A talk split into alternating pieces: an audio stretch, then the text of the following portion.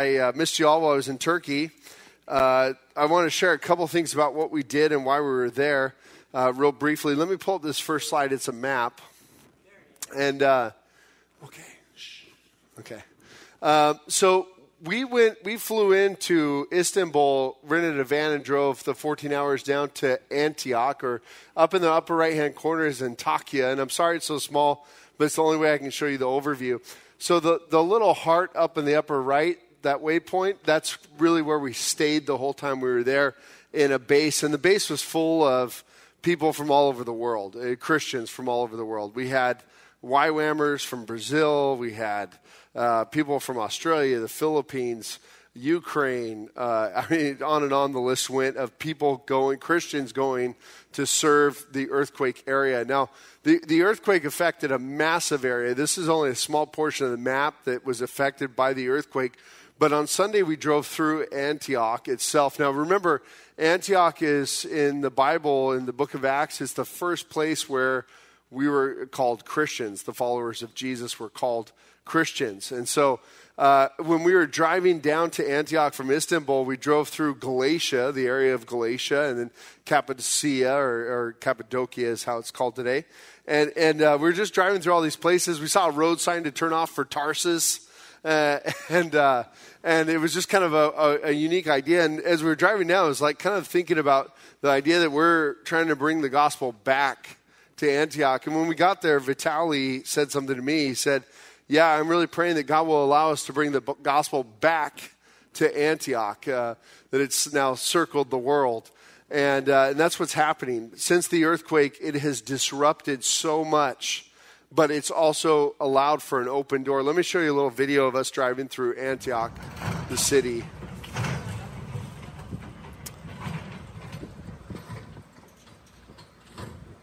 It's like a ghost town. Uh, the whole city is just destroyed. Most of the buildings are all condemned if they're still standing, uh, and they're slowly just tearing down all the buildings. Uh, very few have been left standing. So uh, th- this area just, you know, we saw people kind of scavenging through rubble looking for stuff that they could take, but we're now five months after the earthquake. The death toll stopped at a little over 50,000 people. They stopped counting. And uh, th- they believe it's because the election was coming up. They just had the election, and that's one of the reasons why they stopped the death toll. The estimates are in the hundreds of thousands, and there's a couple different uh, kind of reports that have been put out based on uh, cell phone lines that were never reconnected, things like that. So, um, so this event was just so disruptive, and and uh, we worked in an area called Samandağ, which is about 30 minutes uh, toward the ocean. There, Would it, go back to that first map real fast. So uh, this road where you see the heart in the middle, that's the warehouse that we would get supplies from to distribute.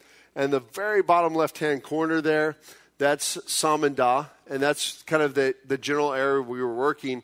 If you were to continue following that road, you'd end up at Seleucia, or the port city of the, the port Seleucia, which is, is no longer called that anymore, but that's where Paul left on his first missionary journey from. So, uh, just to give you an idea of that, that passageway there would have been probably what Paul took to go from uh, Antioch to Seleucia. So we were working in Samandağ, and let me pull up another map. Go to the second map there. So th- this is a little shot from my Gaia app, which I use to mark waypoints and where we're going. And if you were to zoom in, you'd see way more waypoints. But what we were doing is distributing food and hygiene. But as we would go to, to meet people, find out what people's needs are, and then bring back food and hygiene, we, we found we were looking for certain people that would want to host us and talk to us and, and be with us for a little bit so that, Lord willing, that would open up into sharing Bible stories, sharing about us and why we were there. And uh, because this whole region is Muslim, the entire region, uh, they're a sect of Islam. Most, the majority of the people are a sect of Islam called Alevi, which is looked at from the president of Turkey is uh, kind of not Muslim. They're, uh, in a way, it'd be like saying they're really liberal, uh, liberal sect of Islam. But nonetheless, they were definitely very well trained in an apologetic against Christianity, which we'll share about on another night. We'll, we'll get into more information. So each of these waypoints were, were points that, that were like, okay, we met someone here. This person, uh, we're going to come back and see this person, or we're going to go distribute this area. We made just little notes, and we came up with code names for everybody we met. So, well, a lot of the people we met, so we could remember who was who and so on. And uh, basically, most of our time was spent between distribution and sitting and drinking tea and talking. Uh, so then the next page, next slide. So this is Alan and Naomi, the, a van full of food, hygiene, and one day we actually got a big truck, which was awesome. We were able to distribute a whole, like almost 200. No, it was over 200 boxes. It was like almost 400 uh, because uh, it was the sets of food and hygiene.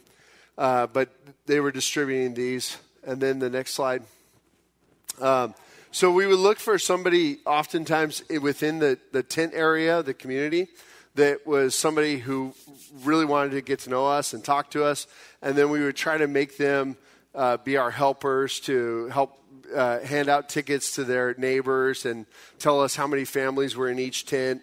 And uh, just just be a part of that community. Because we really the idea here is that you start to reach people and then they're going to be able to reach people right? Right? That's the kind of the, the idea of the gospel. And so so they they were uh, this woman here in the center is one of those women that we kind of said okay you're going to be in charge when we hand stuff out and uh, you'll you'll tell us how many families and when we bring shoes you'll you'll distribute those things go to the next picture so we we bought uh, do you do you know how many hundreds of pairs of shoes? I was in the car waiting. Okay, so like 700 pairs of sandals that were purchased. And uh, the, the, it, that was one of the things that people wanted uh, very badly were shoes. Now, these people, like a lot of them have like iPhones, uh, but they've since lost their jobs. Uh, so a lot of the people have no jobs anymore because the whole area has been just devastated. And the area we were working in was like a little suburb of Samandağ. And so you'll have like you can tell that it was a very affluent area before, but now it's not. And uh, and this is what I was saying about this event being so disruptive is probably before the, the, the people wouldn't have the time of day to sit and talk with you, drink tea with you, allow for you to share Bible stories. But now through this event, and they know that it's Christians who are coming to help. They know this.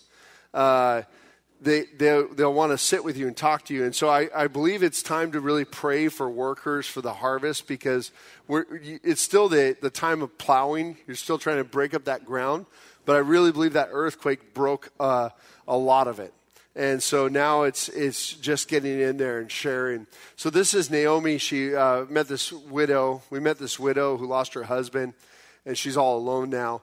And uh, Naomi brought her some shoes, and she was washing her feet and putting lotion on the feet. And then uh, here's a picture of the shoes that we, we would bring them. So there's little sandals that they could wear. Um, go to the next picture. So this guy here, this is an example of how we would do this. We were working in a neighborhood.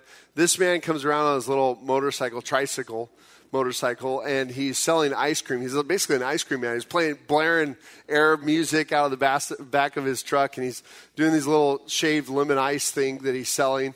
And the guy's missing a leg. He has a prosthetic leg. He's missing an eye.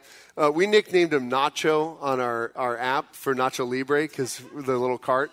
So it was just a way we could remember who it was.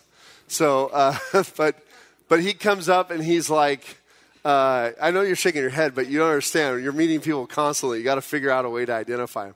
So uh, he, he comes up and he says, No, please come help my area. So I tell Phil, I'm like, Phil, just go with this guy and find out where he lives. So Phil just jumps in his cart and they, they drive off with the Arab music blaring. And, and uh, Phil goes and finds out where he lives, talks with him. And and the next day we went back to, to his house. His, his name is actually Ilhan. And uh, go to the next picture. Uh, so there's uh, Ilhan and Phil with his shaved ice, and then the next picture. Uh, so here we are sitting in Ilhan's tent. His family lost 81 people in the earthquake. So uh, to give you an idea of, of the loss that these people are experiencing, not only do they lose things, but nobody will sleep inside their houses anymore. Even if like his house is still standing, but they won't sleep inside because they're terrified. You see, the, the first earthquake did a lot of damage, but the second one killed the most people. The first one happened at around 4 something a.m., and people left their buildings, they fled, the buildings fell down. Then they went to their relatives' houses, and uh, the, the second earthquake hit at 1 something p.m., and that collapsed buildings. Uh, so you ran to your relative's house, and then that building collapses on you. And so uh, he, Ilhan was telling us, and we saw that a lot of people were having, uh, like, they, they would wet their pants uh, they, they had this fear, uh, especially children were, were now wetting their pants more. Uh, they, uh, his child, Ilhan's child, started stuttering since the earthquake. Uh, he developed really bad stutter. Ilhan actually told us that they used to watch scary movies and were okay with it, but now they can't watch anything scary. They can't handle it at all because it was just such a terrifying event that happened. So the next day we came back and visited Ilhan. Uh, and we sat with him and we drank tea and we heard their story and then we would talk about where we were from and all that, those sorts of things. The next day we went back and they invited more of their family together and uh, and I said, uh, you know, I have a story for you. It's a scary story, so I hope you'll be okay with it.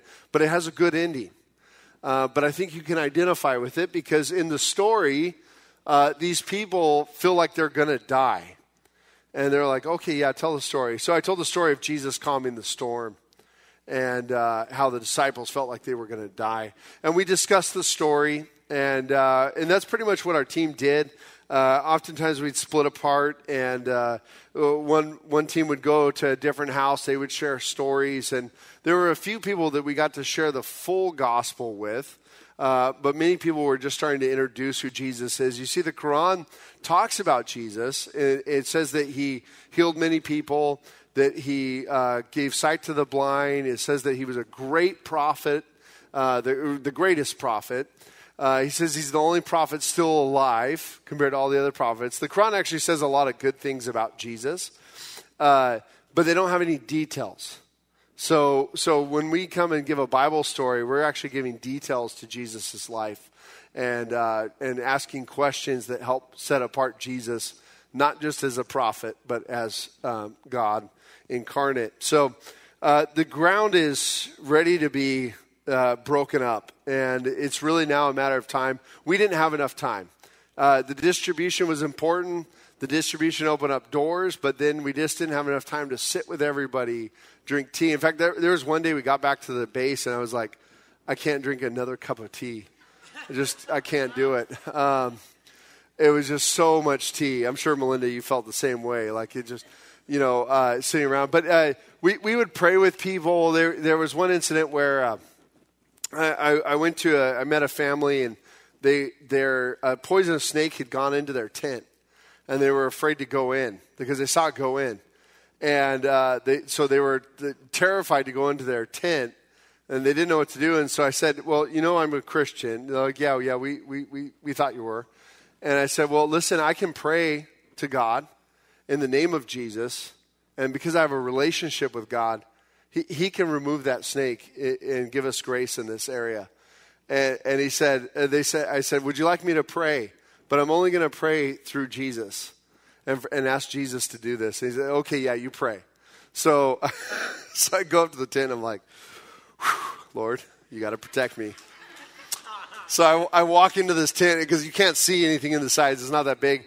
And, and, I walk into the tent and I'm like, I turn around and I and they won't come in. The family's like watching me, like, and, and I lift up my hands to, to pray like they pray, and uh, I prayed in Jesus' name. I said, God, you, you sent snakes into the camp of Israel.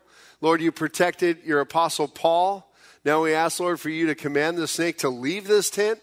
And we ask in the mighty name of Jesus Christ, show us your mercy, dear God. So I prayed that prayer. And then uh, I said, okay, we prayed. I'll come back tomorrow and I'll ask what happened. So the next day I came back and I said, so what happened? And they said, the snake left. Right after you left, the snake left.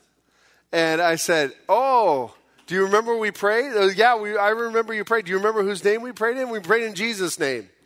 And so uh, just reminding them that Jesus has power. Now, I was really thankful because I wasn't sure God was going to work that way, but, but like, you got to use every resource you have when you're reaching such an unreached people group. And uh, so there's another man, Ahmed, who earlier one of Vitaly's teammates had prayed over, who had been healed of an infection in his arm. And I had heard about this. So when we went back to visit with our team, I said, Ahmed, how are you doing? He said, I'm good. I said, ah, Ahmed, can you tell my friends what happened to you? And he's like, Yeah. So, because uh, I wanted him to share what Jesus had done for him. And he shared how Jesus had healed him. And then Alan jumped up with the story of Jesus healing the leper. Alan began sharing that story. And he had just finished sharing the story when this cantankerous grandma came in yelling and screaming about shoes and all sorts of stuff, being totally disruptive to what was happening. And uh, we were trying to talk to her. Finally, I said, okay, okay. So I got up. I said, come, come, come, come. I, I had her sit down next to Ahmed. And I said, Ahmed, please tell her what the story was. And Ahmed said, he, he began to tell her the story. And he told her to her, just as we had told it to him. He told her the story of Jesus healing the leper. And, uh, and part of that was we wanted him to own the story, not us. And uh, then it's not us trying to convert people, it's, it's him.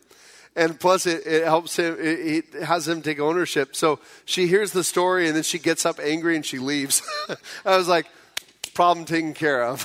So, so, but we were able to sit with ahmed ahmed and uh, talk about jesus healing this leper. And so uh, so there there is plenty of opportunity but we just need workers. Uh, so I, you know, I really want to ask that you would all pray for workers for this area that God would just flood that area with, uh, with workers who uh, are not only sensitive to meet the needs of the people, but also to share the gospel.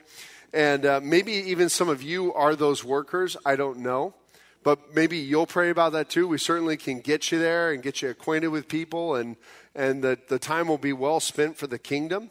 Uh, so uh, just pray about that. And, and uh, it, it, was it was overall it was a great trip. And Lord willing, we'll have a Wednesday night or something where we'll share some more stories about what happened. Because I'm only sharing my perspective of what happened. Uh, Melinda has a very different perspective because she went different places than I did, uh, and so she we have there's a lot that has happened. All right, um, so I'm happy to be back with you, and please be praying for Turkey. With that said, we're in Luke chapter six continuing on in, in uh, the Gospel of Luke. Let's go ahead and pray, and then we'll get into the Word of God.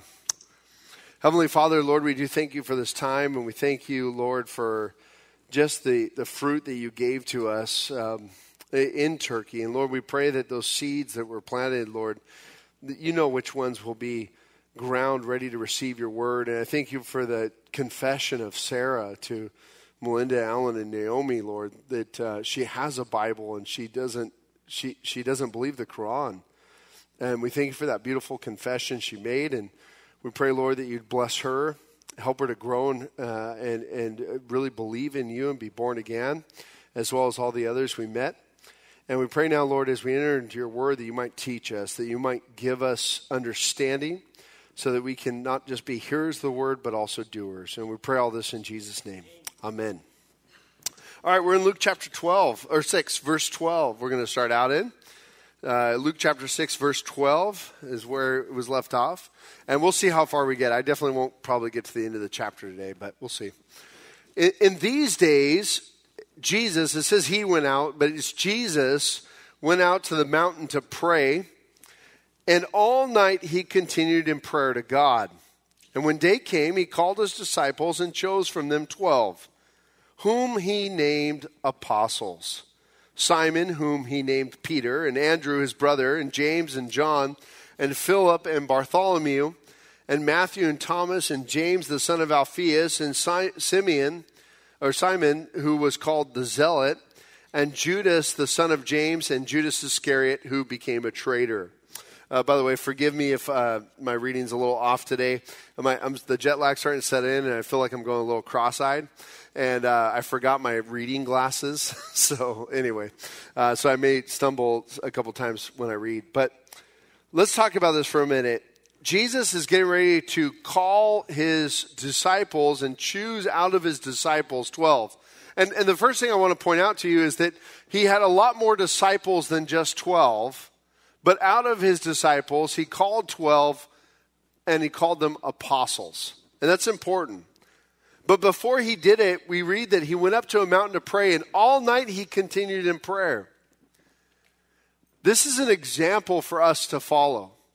And if we if we don't get this part of the text, how can we get the rest of the text? Because you're going to see that even the rest of the text that we get through tonight, you're going to see that you're going to need prayer and dependence upon God if we're going to fulfill what he commands in this passage.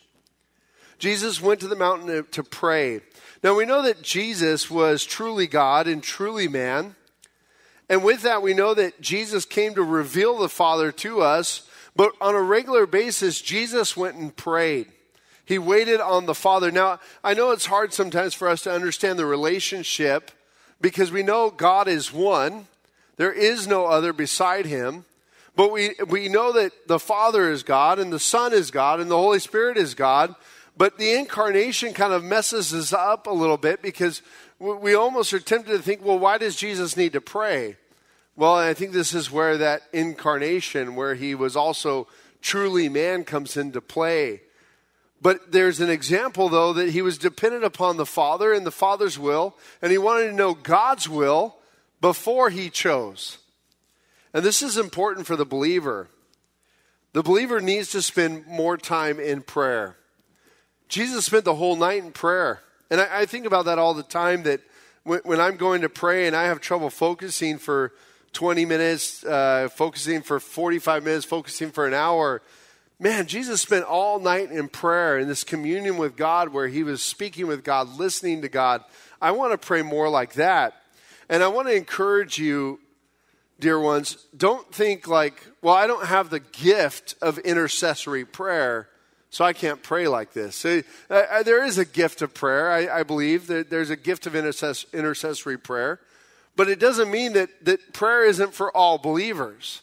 And prayer isn't something that all believers need to be partaking in and doing and committing our days and our steps to the Lord, waiting and hearing from the Lord. Prayer is, is necessary. Prayer is the rope that, that, that attaches our boat in, in just a tumultuous sea to the pier, which is God. Okay, you get the picture there? That, that's prayer. Prayer is what, what keeps us uh, focused upon God and His will and, and set apart from our own will or the will of the world. And so Jesus prayed. Now look, look at what it says. He says, When day came, he called his disciples and chose from them twelve whom he named apostles. Now, uh, the word uh, a, a disciple is someone who attaches themselves to a teacher to learn. An apostle is, is one who is sent. That's literally what the word means sent one. And it comes from the idea of a ship being sent off to carry a message. That's where what the Greek word kind of comes from, apostolos. And, and here Luke points out that, that these 12 were set apart with a, a, a different intention by Jesus that they were called apostles. And, and Luke mentions this throughout uh, his gospel and throughout the book of Acts. He speaks about the apostolic authority or the authority of these 12 that was different from everybody else. And uh, I know today it's, uh, there's a popular movement. Uh, it's called the NAR, the New Apostolic Reformation, and they believe that that uh, we have apostolic authority in the absence of these apostles. And I'm not too keen for that idea. I mean, yes, in the broad sense of the word, we are sent ones also. So, in the broad sense of the definition, you could say that Christians have been sent out to fulfill the Great Commission. But in the narrow sense of the definition of for apostle is one who has authority given to them by Christ to fulfill the purposes of uh, writing the, the scripture um, and for ministering to the church and in, in, in specific ways there's an authority there. I think there's 12. In fact, if you go to Revelation 21 14, we read, and the wall, Revelation 21 14, and the wall of the city, now this is speaking about heaven, had 12 foundations, and on them were 12 names of the 12 apostles of the Lamb. So I think this is a little bit problematic for those who are saying that there's no, no, every pastor has apostolic authority and we, we have this authority for the whole church. I, I think that's a problem in their theology. Because here we see that these 12 were different. They're set apart. Now, the question is, what about Judas? Judas was the 12th, uh, and we'll see, we see here in Luke's list, he's listed last. But, but the question is, which 12th one will be listed uh, on the pillars in heaven? Will it be Matthias, who was chosen in Acts chapter 2, or will it be the Apostle Paul? We can argue about it and maybe even have a church split and start the church of the Apostle Paul and the church of, of, of the, the Apostle uh, Matthias. Uh, but no, I'm just kidding. Uh, we'll find out when we get there, right? So that sounds good. Let's just do that. But uh, let's look at this list for a minute. He's, uh, he chose from them 12. Simon, whom he named Peter. So we're familiar with Simon. Andrew, his brother. Now, Andrew is unique in the fact that uh, throughout the gospel, Andrew is bringing people to Jesus. Uh, he, he, he brought Peter to Jesus. Uh, originally, he, he told Peter about Jesus, that he found the Messiah. Andrew uh, brought Greeks in the Gospel of John. There were some Greeks asking about him, and Andrew's the one who brings them. Andrew's always, uh, throughout the Gospels, he's the one. Remember, Jesus uh, told the disciples when the people were hungry, those 5,000, he said, You give them something to eat. Well, guess who brought a, a young boy with uh, the fish and the loaves to Jesus? It was Andrew. Andrew brought, brought this boy with um, five loaves and two fishes to Jesus, and Jesus did the miracle of feeding the 5,000. So that's Andrew. James and John. So usually when we ask who are the names of the apostles, we get through Peter, James, John, Matthew, and then it starts to get blurry. We always forget about Philip and Bartholomew and Thaddeus, which Thaddeus is not in the list here, which I'll explain in just a moment. But, but the other apostles we don't know as well because we, the, the Gospels don't, don't tell us much about them. Uh, of course, Thomas we know from the fact that he denied the Lord three times. And of course, in John 14, he was, uh, they were worried about Jesus being killed. And he said, well, let's go with Jesus and we'll all die together. but, uh, but then later he denies, well, he doesn't deny Jesus. Later he says, well, I won't believe unless I see the holes in his hands and the hole in his side and uh, and then later Jesus reveals himself. But Thomas does make that incredible confession. He says, uh, "My Lord and my God, the God of me and the Lord of me," uh, speaking about Jesus Christ. So. Uh, Luke's lists, lists Peter first. Judas, the traitor, is named last. Um, now, Bartholomew is most likely the same person as Nathaniel, who's mentioned in John's gospel we're going to see that a lot of them are mentioned by two different names. For instance, Simon and Peter, uh, both names are, belong to him. Um, and then, of course, we have Matthew, uh, who's also called Levi in the Gospels, the Matthew the tax collector. And we have him with Simon the Zealot.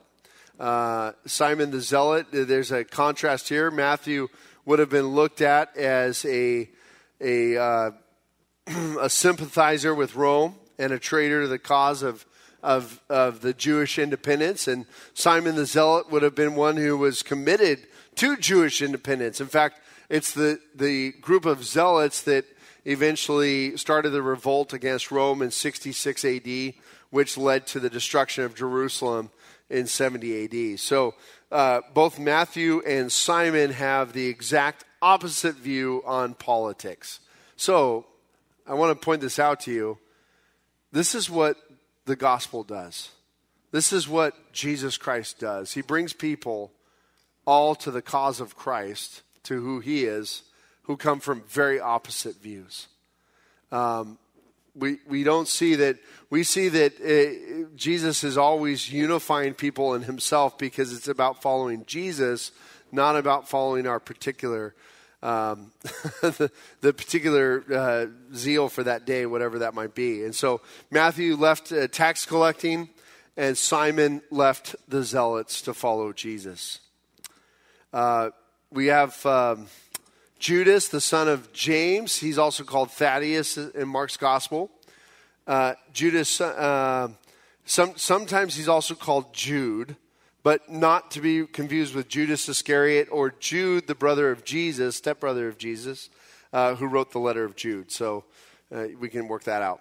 Uh, I want to draw your attention one more name in the, in the, or a little more about these. Now we don't know what each of the individual apostles did. We we don't have a record of everybody. A lot of church um, uh, tradition, and you can look that up online and read about it. Like Thomas, for instance, we believe made it all the way to India with the gospel. Uh, but here, what we do know is all 12 have their names written on foundational pillars in heaven. Um, so we know that they fulfilled the, the ministry of Christ. We only just know a few by, by mention from the Gospels that still stick with what's happening. So when we get to heaven, we're going to find out more. Uh, I, I, David Guzik said this. Uh, David Guzik said that someone came up to a pastor and asked, uh, Why did Jesus choose Judas Iscariot? Remember, he prayed all night, and he chose Judas Iscariot, who would later betray him. And so uh, the person, when he came up to the pastor and asked this, Why did Jesus choose Judas Iscariot? The pastor responded, I don't know why Jesus chose Judas, but I have an even greater question for you. Why did Jesus choose me? And that, that's a good question. Why did he choose me? Because uh, we find ourselves when we start comparing ourselves and uh, we find that, wow, I, I don't always, uh, I'm not always faithful. There's times when I choose to, to sin, when, it, when it's not a stumble, but it's a, a, a, a sin of trespass. But we know that Christ has chosen us and called us out and convicts us, and we turn back to him. All right, let's go to verse 17. Verse 17 says, And he came down with them, that's the disciples and the apostles, and stood on the level place with a great crowd of his disciples and a great multitude of people from all Judea and Jerusalem and the seacoast of Tyre and Sidon, who came to hear him and to be healed of their diseases. And those who were troubled with unclean spirits were cured, and all the crowd sought to touch him for power came out from him and healed them all. We're about to enter into a sermon that Jesus gives, and uh, it's very similar to the Sermon on the Mount, but this is called the Sermon on the Plain because it says he came down and stood on a level place. Uh, some of your translations say he stood on a plain. Uh, versus the Sermon on the Mount, he went up onto the hillside with his disciples. And we know there was a greater crowd because Matthew 7 tells us that there was a great crowd with him when he heard this. But uh, this is very similar to what he taught in the Sermon on the Mount in Matthew 5. There are some little differences, but the truths are, are there. And I'm sure Jesus taught these truths more than once. And so we, we get Luke's, Luke's, uh, uh, Luke's perspective on these things. But notice that, that these people were gathering around, and this great multitude of people were gathering to Jesus, and they were coming with a couple things. They came to hear him. So it says that they came to hear Jesus. They wanted to learn from him. But then they also came to be healed. There, there were those who came to be healed. They had a disease, a problem, a physical need. Uh, while we were there in Turkey, uh, it was said more than a couple times uh, I wonder how Jesus must have felt because we'd be, as soon as we open up a van with, with supplies, it was like a, a horde would come at you. And if, if we didn't, uh, the couple times we tried to do it without giving tickets to people, it was just utter chaos. People pushing in, and you're trying to push them back, and they're crushing in like even children. They're just trying to grab something. Uh, no one wants to be patient and wait and, and do it organized. They, they just want it so much. And, and we, we would often reflect on this is like, what must it have been like for Jesus, who's constantly being pressed in by people? They always want to be with him, they always want something from him. And it's beautiful because what we see is Jesus doesn't say, you know what, you're a jerk, I'm out of here. Right? He, he, he meets them where they're at. He loves them. And, and we see that, that power goes out from him. And, and those who may have just come to be healed of the diseases or had troubling spirits, they were cured. Maybe they didn't come with the motive of, oh, Jesus, I really want to know the word of God from you. Maybe they just came with the motive to be healed. But he's still healed. And we know others came with a motive to hear him. They wanted to, they wanted to listen to him and learn from him and, and they also received. All the crowd sought to touch him. They all wanted to touch him. And so this is where the sermon on the plain begins. Let's look at verse 20. And he lifted up his eyes on his disciples and said, Blessed are you who are poor, for yours is the kingdom of God. Now, the word blessed means, oh, how happy. That's what the word means.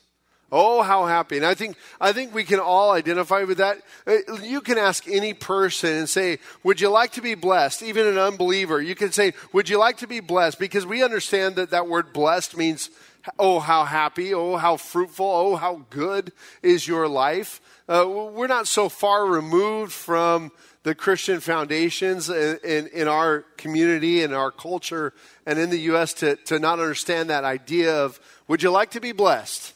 And, and everybody said, yeah, I want to be blessed. In fact, I, for a while there, there was, uh, you know, hashtag blessed. Uh, whenever something good happened on social media, hashtag blessed. And then it, then it became a joke. It went from everybody saying hashtag blessed to, to showing something like some terrible video of somebody crashing or or like uh, riding a skateboard and just eating it, and then they put hashtag blessed, right? Uh, they were all joking, but but we understand that word. Oh, I want to be blessed, and so Jesus starts out with this idea of blessed are you, happy are you. Oh, how happy you are who are poor. For yours is the kingdom of God. Matthew says, Blessed are the poor in spirit, for they will inherit the kingdom of heaven on the Sermon on the Mount.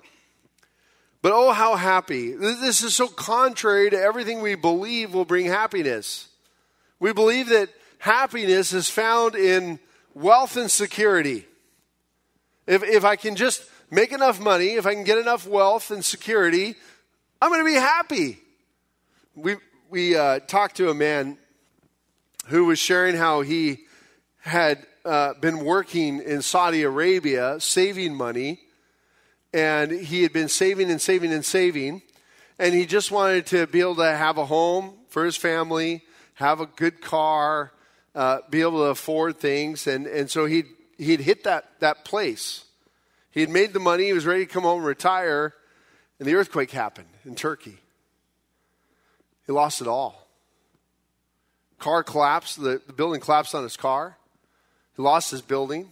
He lost everything he worked for. Happiness isn't found in riches because I'll tell you this riches don't last. They last for a time. And so Jesus says, Oh, how happy are you who are poor, for yours is the kingdom of God. There is a greater inheritance to be inherited that's not of this world, that the Christian needs to fix their lives upon and fix their eyes towards. And notice that there's a contrasting statement and you're going to see a woe to each blessed here on the Sermon on the Plain. We don't get this in the Sermon on the Mount, but there's a woe. Now, listen, anytime Jesus says woe, like W O E, woe, that's a bad thing.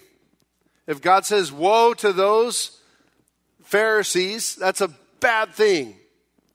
And so, if you look at verse 24, we find the contrasting statement to uh, blessed are, are, are, those who are poor, for years of the kingdom of God. We read, Blessed, but woe to you who are rich, for you have received your consolation.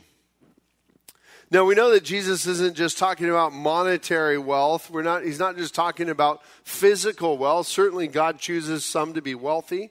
Some, and, and he, he gifts to those who he wants to for his purposes and, and for the resources of the kingdom. And, and we all get to be stewards, whether we use them well or not. But, but Jesus is also talking about something spiritual. He's, he's opening up with the physical to help someone understand something spiritual, as he always does. And so he's saying, Woe to you who are rich, for you've already received your consolation. The issue is a spiritual issue of being rich in spirit. I don't need anything. I don't need anything from God. I'm great.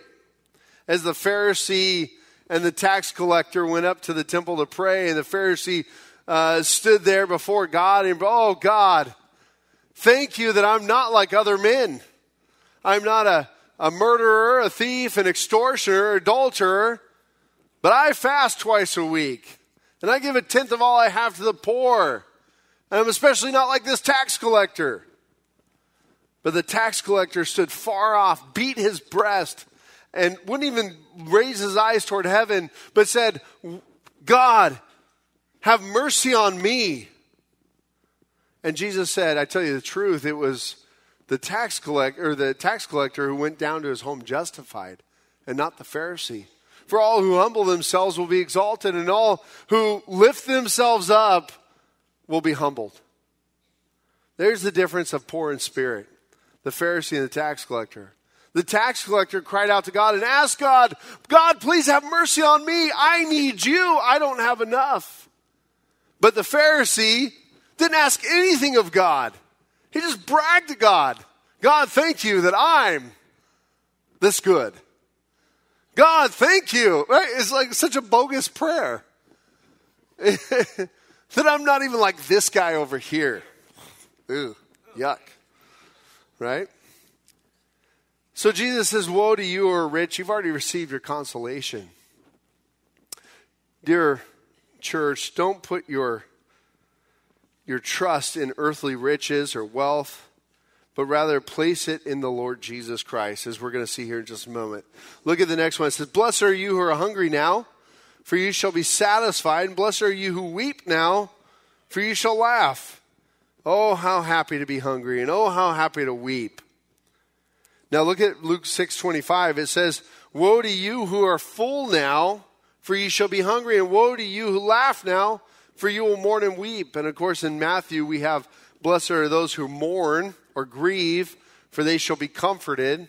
And we have, "Blessed are those who hunger and thirst for righteousness." It's the same idea here. It's about something spiritual. Blessed are you when you when you when you weep over your sin when you weep over your spiritual state. Blessed are you when you're hunger and thirst, when you're so hungry for God and you want to know more. That's blessed. Isaiah prophesies about a moment in time which those who believe in Christ will all get to be a part of. Look at this. It says, Blessed are you who are hungry now. Oh, sorry. Uh, go to Isaiah 25. I started reading Luke again at the back. There we go. Isaiah 25, 6. It says, On this mountain, the Lord of hosts will make for all peoples a feast of rich food, a feast of well aged wine, of rich food full of marrow, and of aged wine well refined. And he will swallow up on this mountain the, the covering that is cast over all the peoples, the veil that is spread over all the nations. He will swallow up death forever, and the Lord God will wipe away tears from all faces, and the reproach of his people he will take away from all the earth, for the Lord has spoken. As Jesus is speaking this about those, blessed are you who weep now, for you're going to laugh, and blessed are you who are hungry now, for you're going to be satisfied. I really believe he's referring back to this passage in Isaiah. That this, this is coming when we focus on the Lord. Verse 22 Blessed are you when people hate you and when they exclude you and revile you and spurn your name as evil on account of the Son of Man. Rejoice in that day and leap for joy, for behold, your reward is great in heaven. For so their fathers did to the prophets. Look at the woe, verse 26. Woe to you when all people speak well of you, for so their fathers did to the false prophets. I, I think this is more applicable than ever, especially in the age of social media. Uh, as, as we're all looking for a like on a post. Um, I kind of gave up my social media in 2020 or something because it was just like, I'd post something of my own personal opinion or conviction, and everybody was like, Rrr. so I was like, all right, I'm done. Because uh, they, I know what they do. They always go, but you're a pastor. You should not do that. I'm like, well, I get a voice too. So anyway, you got my gripe. So, besides, I was right on everything. So, I just had to wait two years. But I didn't get on social media and say I was right. Hashtag right. Anyway. so, clearly, this is deep inside, guys. I'm working it out here. Uh, but, but as Jesus talks about this idea of being hated, being excluded, being reviled, being spurned, He's talking about the issue of following him on the account of the Son of Man, not just being reviled because you're a horrible person or because you're mean to everybody or because you're cutting people off in traffic and, and, and people are, are making crude gestures toward you. You're, you're not saying, oh, praise you, Lord, I'm so blessed, right? No, that's, it's on account of Jesus that you're spurned, reviled, or hated or excluded. And notice he, he, he says, For this is what they did to the father, to, so their fathers did to the prophets. Jeremiah is also often referred to as also the weeping prophet because he's a prophet who's called to represent God to the people. He's called with a message to give to the people, but he's also told at the same time, you're not going to be successful. They're all going to reject you. And there were false prophets raised up in Jeremiah's day, and Jeremiah would come and he'd prophesy to the people of Judah, and they would ignore him. And the false prophets would come and say, Oh, this guy's full of it. That's not at all what God says. And the people would choose to believe the false prophets. And I think we see that today in the church, in America, especially in our own culture. We see that there are movements like the LGBTQ plus something else, whatever uh, movement and, and they're calling, like, they're gathering churches to themselves, false prophets who would agree with them. And if you say, no, God says that this is a sin, that this isn't right, oh, you're so mean, you're a bigot, you're this, you're that. That is, blessed are you when you're reviled or excluded or spurned. And I want to say this for those of you guys that are in high school, because there's a few here tonight you're going to especially feel this pressure among high school. You're going to feel it even more. I'm not saying you have to go around telling everybody, oh, you're wrong. That's sinful. But when asked about it, you're to represent Jesus Christ. When you, as you live your life, you're to represent Jesus Christ. I, I hate getting asked that question. Uh, hey, what do you think about same sex marriage? Because I already know it's a loaded question. Because if they knew me, they would already know that I believe in the Bible. So when I get asked the question, I'm like, oh, okay, let me tell you. And we get into the word. And then they say, well, okay, well, thank you, but I'm leaving. Okay, see you later. Blessed are you when people hate you, revile you. Because the fact is, if you're going to stand for the word of God, you're going to also be rejected by some. You're not blessed for being popular because I'll tell you what, popularity wanes. Uh, you can be really popular in high school, and the day you graduate high school, all of a sudden you're not. Uh, all your friends are, well, remember how popular I was? Now I'm in college and it doesn't even matter. then you get out of college, it doesn't matter. Anyway, don't, don't chase after popularity.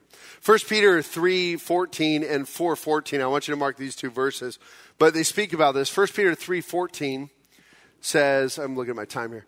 1 Peter 3 14 says, But even if you should suffer for righteousness' sake, you will be blessed. There it is again. Have no fear of them, nor be troubled. So Peter reemphasizes this point, and Peter was there when Jesus taught this. He was sitting there at the feet of Jesus, and now he's teaching it to the churches of Asia Minor, saying, You will be blessed if this happens. If you suffer for righteousness' sake, you will be blessed. You'll be able to say, Oh, how happy. And in verse 14 of chapter 4, if you are insulted for the name of Christ, you are blessed because the Spirit of glory and of God rests upon you. Now, why is, is Peter emphasizing this twice in his small epistle? Well, let me tell you this it never feels good to be rejected. It never feels good to be spurned, reviled. It never feels good to be uh, called names by people for righteousness' sake. In fact, the last thing we want to do is have conflict with people. We just want to live our lives in peace. We don't want to cause trouble the fact is, if you're going to live a righteous life, especially today, you're going to be reviled. It's going to happen. So just prepare yourselves now. As Peter says in his epistle, gird up your loins, uh, wrap up your, your, your, get ready, get fit and ready to, to, to deal with this. It's going to happen. And so, so understand though that you don't live for this kingdom or this world. You live for your heaven, the heavenly kingdom. And so Peter says, Woe to you when all people speak well of you, for so their fathers did the false prophets. And that's what I want to call your attention. The opposite of this is if you feel everybody speaking well of you, there's probably, you're probably not representing the gospel enough among your friends. So, verse 27. But I say to you here, love your enemies, do good to those who hate you, bless those who curse you, pray for those who abuse you. To one who strikes you on the cheek, offer the other also. And from one who takes away your cloak, do not withhold your tunic either. Give to everyone who begs from you, and from one who takes away your goods, do not demand them back. And as you wish w- uh, that others would do to you, do so to them. Okay. As we're entering into the next portion of, of this Sermon on the Plain, we're going to begin to find out that there are some things that are hard to do. For instance, he says, Love your enemies, do good to those who hate you. This is very difficult. And I want to tell you right now that unless you are dependent upon Christ, this is impossible because we can try and do it. We can say, okay, uh, Lord, I'm going to love them, but we're not really dependent upon Christ. And finally, we're going to, enough is enough. That's it. I'm done with you, right? And we blow up or whatever the case is. But here we're saying, we're, we're being taught to, to love your enemies. And listen, if there's one person who understands what it means to love their enemies, it's the Lord Jesus Christ. Because the Bible said that while we were still enemies, Christ died for us. He understands. He understands that person that every time you're around, they cause problems. Every time they're around, you just can't stand being next to them or near them. But listen, here's what you can do. You can start praying, Lord God, this person is a child. You're created, creation by you. Maybe they're not born again, but, but they're created by you, God. And, and, and I want to be able to love them the way you loved me. I want to be able to show them love. Lord, help me not to, to, to repay evil for evil. Give me opportunity to show more love to them. Start praying for them. Lord, I want them to know your salvation. May they see me, you, and me. And so we see that Jesus calls us to love our enemies, do good to those who hate you. This is so contrary to our, our, our lives. It's contrary to the way we're raised, it's contrary to everything. Bless those who curse you, pray for those who abuse you. You know, we often think, bless those who curse you. It's like, uh, we, we bless more in a sarcastic manner. Oh, yeah, bless you too, guy. There, you know. but, but Jesus is being serious.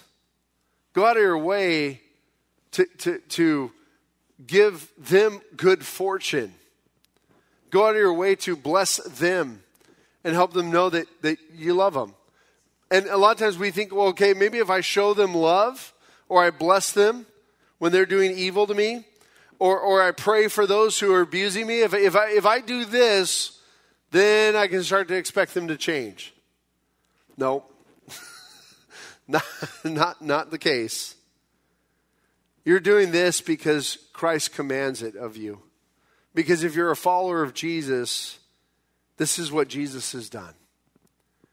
And we want to be like the Master, which we'll see uh, next week. But let me go to the, the, the last two verses here. To one who strikes you on the cheek, offer the other also. Now, this isn't saying you can't defend yourself. Uh, this is speaking more of somebody trying to pick a fight with you and just letting it go. Um, I know this has kind of been misinterpreted uh, sometimes with, with people, but I think the real real idea here is that you're really trying to be a person of peace and a person who represents the kingdom of heaven, not a person who represents yourself.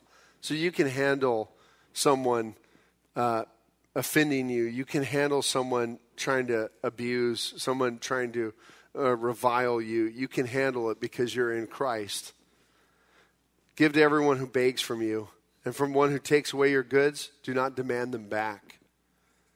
And as, as you wish that others would do to you, do so to them. And next week we're going to get into this law of reciprocity as it's uh, the idea here is. So with that said, we're going to close tonight. But let me let me encourage you because I think when we hear these words of loving those who are abusive, we're prone to say, "But Pastor, you don't know. You don't know what I've been enduring." Pastor, you don't know how evil this person is being. I'll tell you this I don't. I don't know. But I do know that if Jesus can do it and if he's your Lord, he can give you peace while fulfilling his words and commands. He can minister to you through that time. And so I want to encourage you not to depend on the pastor's words, but depend upon Jesus Christ who gives us the victory. Let's go ahead and pray. Lord, we thank you for this time together and we thank you for your word. And we pray, Lord God, that you might help us. Help us to reflect you more, that we might be like our teacher, look like you, Lord, that we might uh, reflect you as we minister to others and as we meet with people and as we love on, on those who are lost and far from you, God. May we represent your kingdom well. We thank you, dear God, and we depend upon you. And Lord, and right now, if there, if you're in this room and you're in that place where you don't know how to love your enemy, they've they've been too evil to you, they've been too abusive to you. I, want you to bring that before the Lord Jesus right now.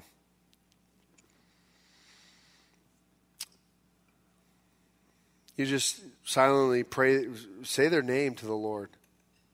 He knows. Ask Him for wisdom. Holy Spirit, I pray that you might give strength to each and everyone who's dealing with an enemy. Lord, each and everyone who wants to love love their enemy but feels inadequate and incapable. Lord, we pray that you might fall upon them in a fresh way, Holy Spirit.